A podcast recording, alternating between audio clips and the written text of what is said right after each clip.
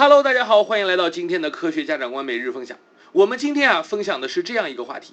有个家长说，说我孩子现在我感觉我完全不知道他在做啥，为什么呢？因为他一回家就把自己关在屋里，说他在写作业，但是我并不知道他在做什么。那这个时候我们应该怎么办呢？其实啊，这个问题是很多家长都遇到的问题。大家说啊，我们要保护孩子的隐私啊，所以我们应该让孩子一个人在屋里学习。但是各位。这样的想法是完全错误的。我们不能让一个人在慎独的情况下去培养执行力。如果我们觉得孩子的学习效率低、执行力差，那么他最需要的就是监督。那大家可能会问呢，那这样会不会让孩子不爽呢？哎，我给大家举个例子。比如说，如果我们的工作中每一个人配一间独立的办公室，这个办公室只有对外的窗户，而没有对办公区的窗户，也就是说，走廊里的人根本不知道办公室里有没有人或者这个人在做什么，对吧？然后加上非常好的隔音，再把门上锁，一人一间办公室，那么相信我，过了一段时间，每一个人可能都会在办公室里打游戏、逛淘宝，或者是做任何的事情。为什么？因为在这种没有监督的情况下，人是很难做到慎独的。成年人尚且如此，何况孩子？所以，将孩子一个人关在屋里写作业，看起来是尊重尊重了隐私，但实际上是逼着孩子，或者说引诱孩子去做低效率的事情，引诱他降低执行力。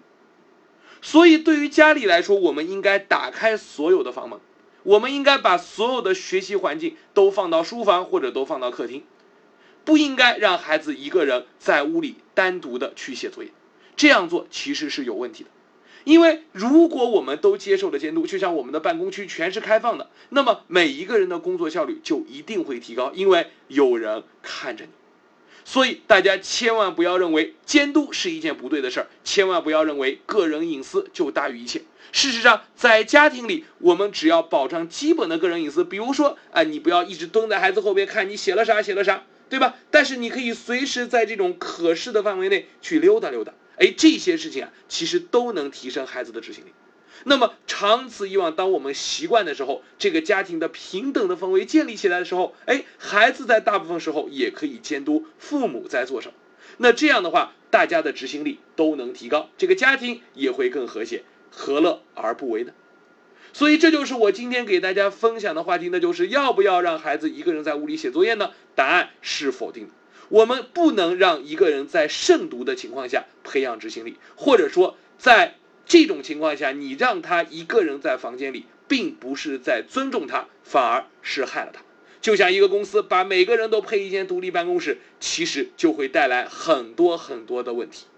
所以，世界上最优秀的公司都是开放式的办公环境，对吧？那么，在最好的家庭里，也应该是一个开放式的学习环境。